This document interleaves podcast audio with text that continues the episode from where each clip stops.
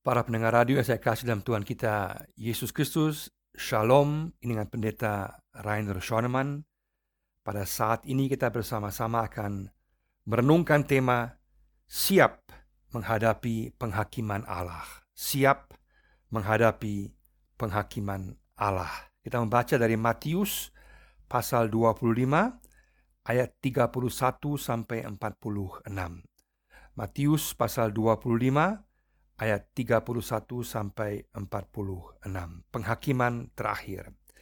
Apabila anak manusia datang dalam kemuliaannya dan semua malaikat bersama-sama dengan dia, maka ia akan bersemayam di atas takhta kemuliaannya. Lalu semua bangsa akan dikumpulkan di hadapannya dan ia akan memisahkan mereka seorang daripada seorang sama seperti gembala memisahkan domba dari kambing dan ia akan menempatkan domba-domba di sebelah kanannya dan kambing-kambing di sebelah kirinya. Dan raja itu akan berkata kepada mereka yang di sebelah kanannya, "Mari, hai kamu yang diberkati oleh Bapakku, terimalah kerajaan yang telah disediakan bagimu sejak dunia dijadikan.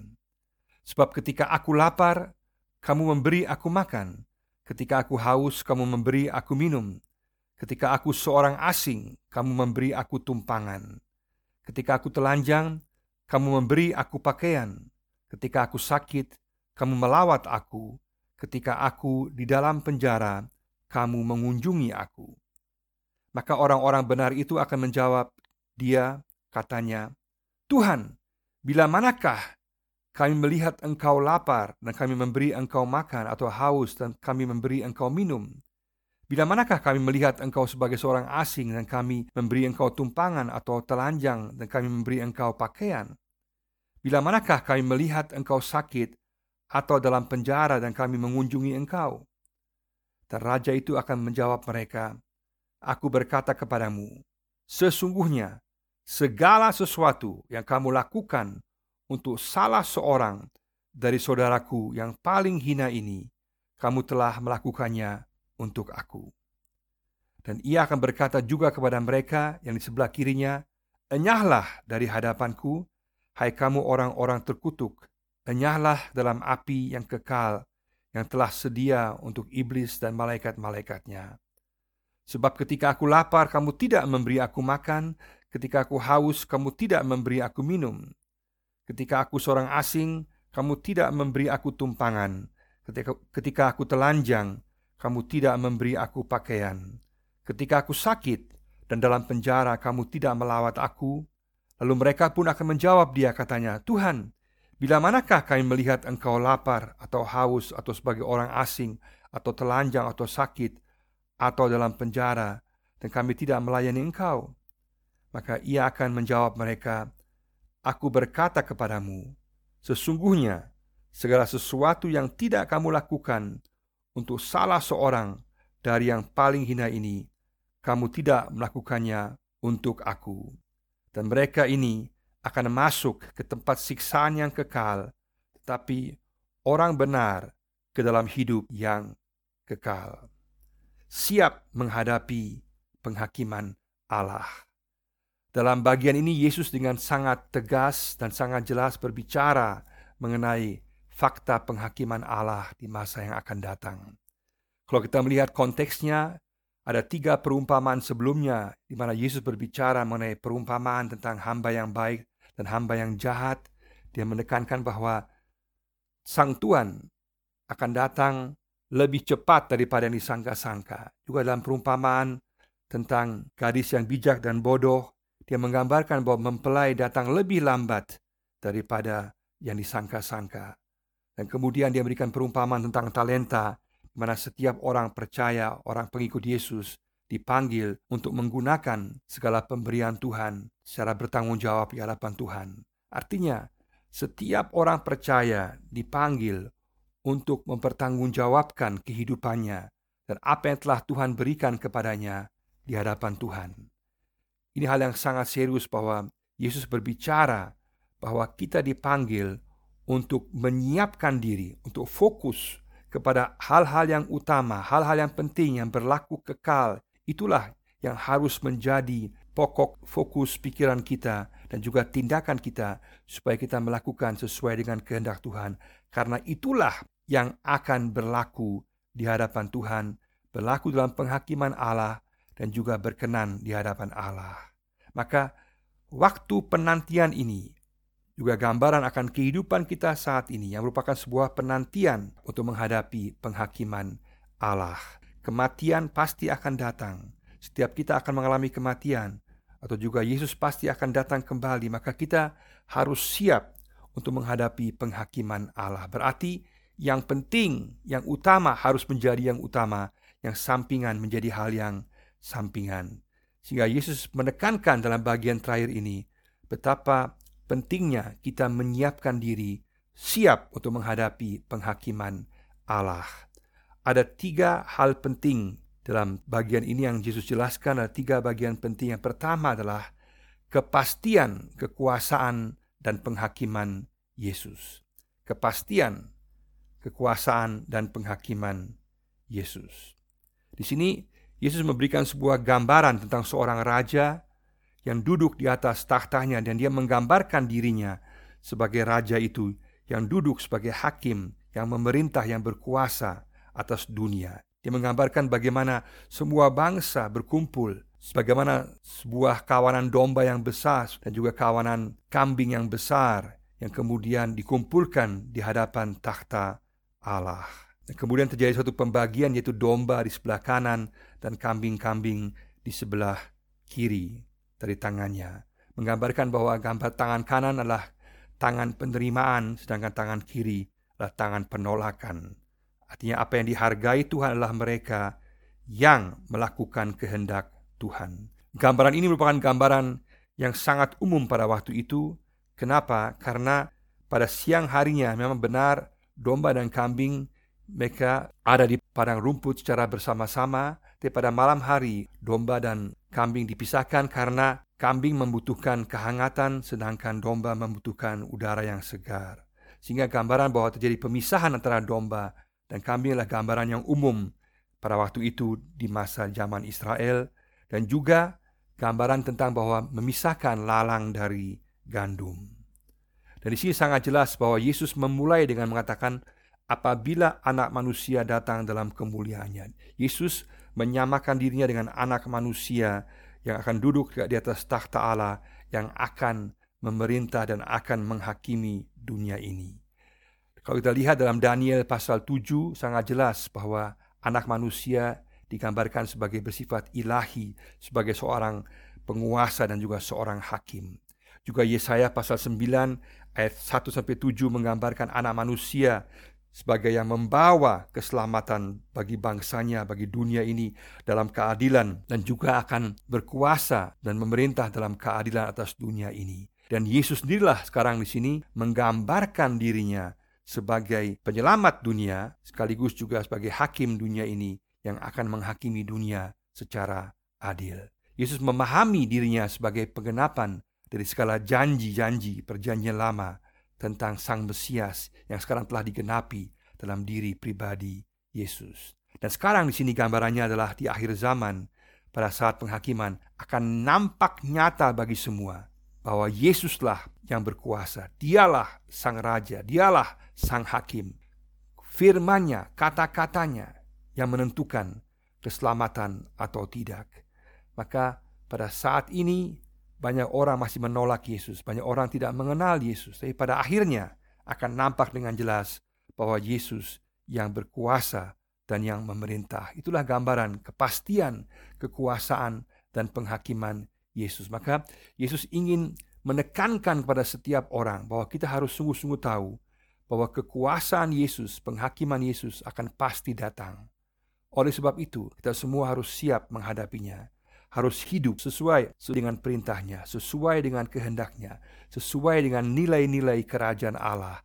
Karena hanya itulah yang akan berlaku dalam dunia selanjutnya, dalam kehidupan yang kekal. Hal yang kedua yang ditekankan di sini adalah kriteria penilaian Yesus, kriteria penilaian Yesus, tindakan kasih dan keadilan. Kriteria penilaian Yesus, tindakan kasih dan keadilan. Sini Yesus memberikan penjelasan apa yang merupakan kriteria pada saat penghakiman akhir. Dikatakan bahwa Yesus memisahkan domba dari kambing, berarti dari orang yang percaya, orang yang sungguh-sungguh setia mengikut kepadanya, orang yang melakukan kehendaknya, dengan memisahkan mereka dari mereka yang tidak percaya dan tidak setia untuk melakukan kehendak Tuhan. Inilah gambaran utama bahwa ada pemisahan yang terjadi. Dan kriteria yang terjadi di sini adalah sejauh mana seseorang sungguh-sungguh setia dalam mengikuti perintah Yesus. Artinya, yang sungguh-sungguh peduli kepada orang lain, yang memperhatikan kebutuhan orang lain, yang memperhatikan mereka yang menderita. Di ada enam gambaran yang diberikan soal makan, soal minum, soal pakaian, soal merawat, soal mengunjungi. Semua gambaran ini adalah gambaran yang mewakili kepedulian atau melakukan tindakan kasih, tindakan sosial diakonia dan juga tindakan keadilan secara nyata. Itulah yang Yesus inginkan. Yesus ingin menekankan bahwa setiap orang percaya bukan hanya secara teori beriman, bukan hanya menerima Yesus sebagai juru selamat, tapi juga harus menghidupi secara praktis kehidupan iman dengan menyatakannya dalam tindakan kasih memperhatikan orang lain. Dan pada saat kita memperhatikan orang lain, peduli orang lain, melakukan pelayanan sosial diakonia, pastoral, dan segala jenis pelayanan kepada orang lain. Itu berarti kita sedang melayani Yesus. Karena kasih bukan bersifat abstrak, kasih bersifat nyata, harus dapat dirasakan sehingga kehadiran kita sebagai orang percaya, juga sebagai jemaat Tuhan, sebagai gereja Tuhan, harus dirasakan dalam tindakan kasih dalam lingkungan di mana kita berada, khususnya kepada orang-orang yang membutuhkan pertolongan. Ini berarti ada tugas yang sangat utama yaitu pelayanan sosial diakonia bagi setiap kita secara pribadi tapi juga gereja secara keseluruhan. Berarti sosial diakonia harus sungguh-sungguh diperhatikan dan juga setiap orang percaya yang duduk dalam pemerintahan yang berada dalam posisi kekuasaan di tengah-tengah dunia ini harus sungguh-sungguh memperhatikan suatu pemerintahan yang adil yang memperhatikan kebutuhan orang miskin, orang sakit dan semua mereka yang membutuhkan pertolongan. Sehingga Keenam contoh ini hanya merupakan contoh saja, tapi sebenarnya tindakan kasih kita jauh lebih banyak jumlahnya, jauh lebih banyak detailnya, rinciannya, dan ciri khasnya sesuai dengan konteks kehidupan kita masing-masing. Dan sangat menarik bahwa hal tindakan kasih ini yang nyata ini dalam kepedulian terhadap orang lain menjadi kriteria, menjadi syarat untuk kita diterima oleh Tuhan sehingga kita dianggap sebagai orang-orang yang diberkati. Maka diberkatilah mereka yang bukan hanya percaya, bukan hanya beriman pada Yesus, tapi sungguh-sungguh juga melakukan tindakan kasih dalam kehidupan nyata. Jadi sekali lagi, bukan hanya soal iman secara dogmatis dengan mempercayai bahwa Yesuslah juru selamat, Yesuslah Tuhan. Semua itu benar. Tapi juga yang utama adalah sebuah iman yang hidup sebuah iman yang hidup yang nyata dalam tindakan praktis. Ini juga sesuai dengan perjanjian lama di mana dikatakan dalam dalam Mika pasal 6 ayat 8 dikatakan bahwa manusia dipanggil untuk melakukan kebenaran keadilan karena itulah yang dikehendaki oleh Tuhan. Jadi tindakan kasih, tindakan keadilan merupakan kehendak Tuhan. Juga dalam surat Yakobus, Yakobus bertanya dalam Yakobus 1 ayat 27, apa gunanya kalau kita memiliki iman tetapi tidak memiliki perbuatan? Apakah iman kita dapat menyelamatkan kita? Dan kemudian dikatakan juga dalam Yakobus 2:26 bahwa iman tanpa perbuatan adalah mati. Sedangkan iman yang sebenarnya, yang nyata dalam perbuatan adalah melayani dan juga mengunjungi para yatim piatu, mengunjungi para janda, mengunjungi orang-orang yang membutuhkan pertolongan sesuai dengan Yakobus 1 ayat 27. Di sini nampak jelas bahwa para penulis perjanjian baru, para murid Yesus menekankan bahwa iman harus selalu menjadi nyata dalam tindakan. Tidak ada iman yang hanya bersifat teoritis saja, tapi iman harus kemudian menjadi nyata dalam tindakan, dalam perbuatan. Tapi apakah benar sekarang kita diselamatkan karena perbuatan kita? Tidak. Kita tahu bahwa Paulus katakan dalam Efesus 2 ayat 8 dan 9 dia katakan bahwa kita diselamatkan karena anugerah Allah. Sehingga kita tidak bisa membanggakan diri kita sendiri. Bukan perbuatan kita yang menyelamatkan kita, tetapi anugerah Allah yang menyelamatkan kita, yang kita terima dalam iman. Tapi pada saat yang sama, Paulus juga berbicara bahwa kita harus menyatakan iman kita dalam buah-buah kasih sesuai dengan Galatia pasal 5. Kita harus perhatikan di sini bahwa Jangan kita mempertentangkan antara Paulus dan Yakobus atau juga pernyataan Yesus di sini dengan pernyataan Paulus karena konteksnya berbeda.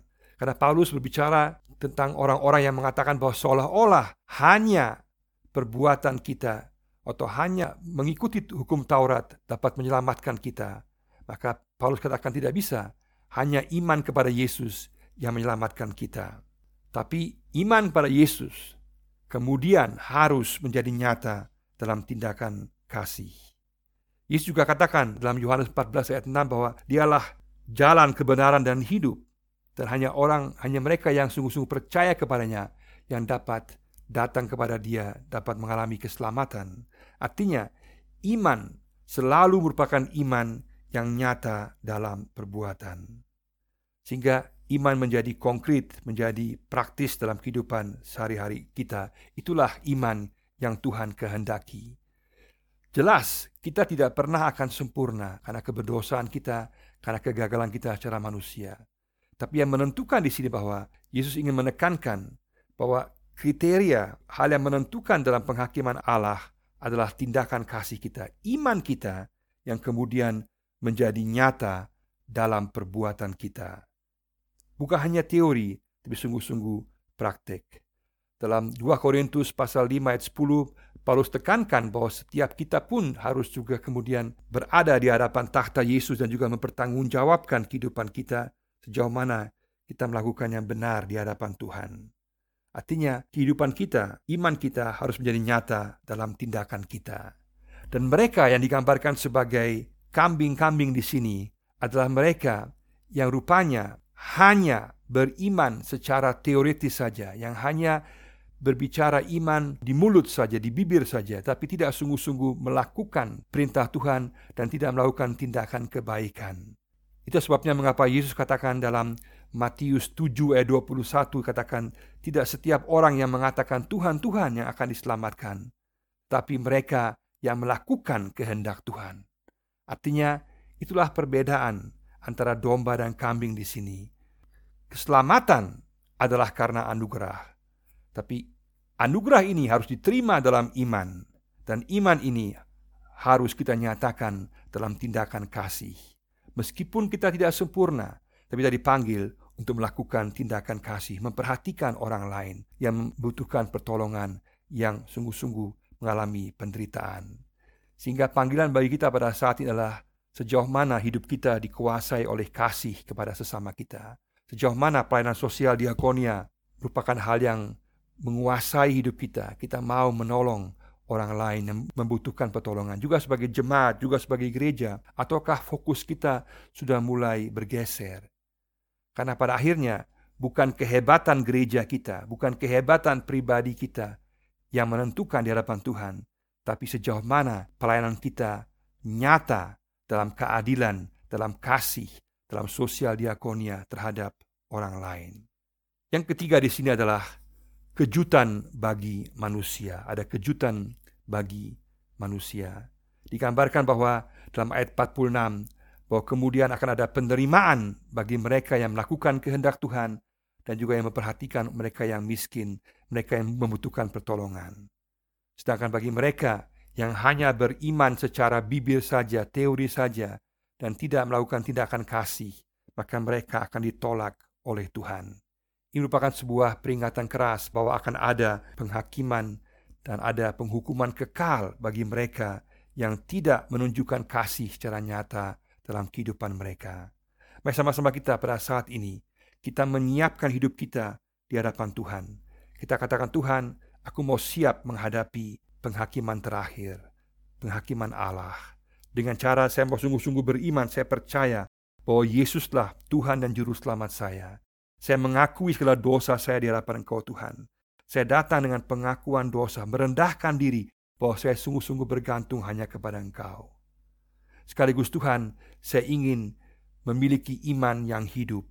iman yang hidup, iman yang memperhatikan orang lain dalam kasih, yang dikuasai oleh kasih kepada sesama kita, yang matanya terbuka kepada orang lain, yang bukan hanya teoritis tapi praktis nyata mengasihi, melayani, menolong orang lain.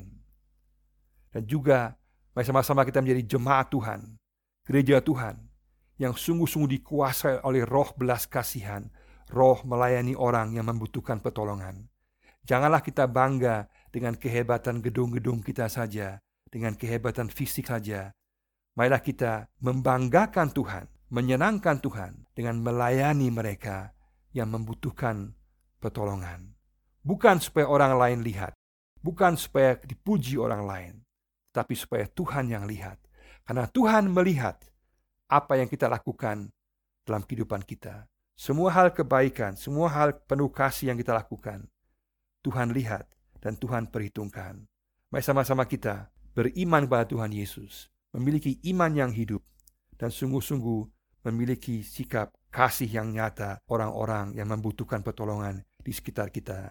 Kita berdoa Tuhan, bukalah mata saya, di mana saya pada hari ini, dan juga di hari-hari ke depan ini, dan juga selamanya, mata saya selalu terbuka untuk mau melakukan tindakan kasih kepada setiap orang yang membutuhkan pertolongan. Berikanlah pada saya hikmat, kemampuan untuk bisa mengasihi dan melakukan yang benar. Juga berdoa Tuhan untuk semua jemaat-jemaat Tuhan, gereja-gereja Tuhan di seluruh dunia, supaya mereka semua kembali untuk menekankan pentingnya pelayanan sosial diakonia, pelayanan kasih yang nyata supaya orang-orang merasakan kasih Yesus secara nyata. Mari sama-sama kita menyiapkan diri kita akan penghakiman Tuhan, karena kekuasaan dan penghakiman Yesus pasti akan datang. Kriteria penilaiannya adalah jelas. Tindakan kasih kita, iman kita yang hidup, yang nyata dalam tindakan kepedulian kepada orang-orang yang membutuhkan pertolongan. Dan kejutan bagi manusia juga akan datang, bahwa akan ada penerimaan kekal dan akan ada penghukuman kekal. Mari sama-sama kita katakan Tuhan, aku rindu menjadi domba yang diberkati oleh Tuhan. Domba yang melakukan tindakan kasih yang kemudian diterima oleh Tuhan kekal selama-lamanya. Kiranya Tuhan memberkati kita semua. Amin.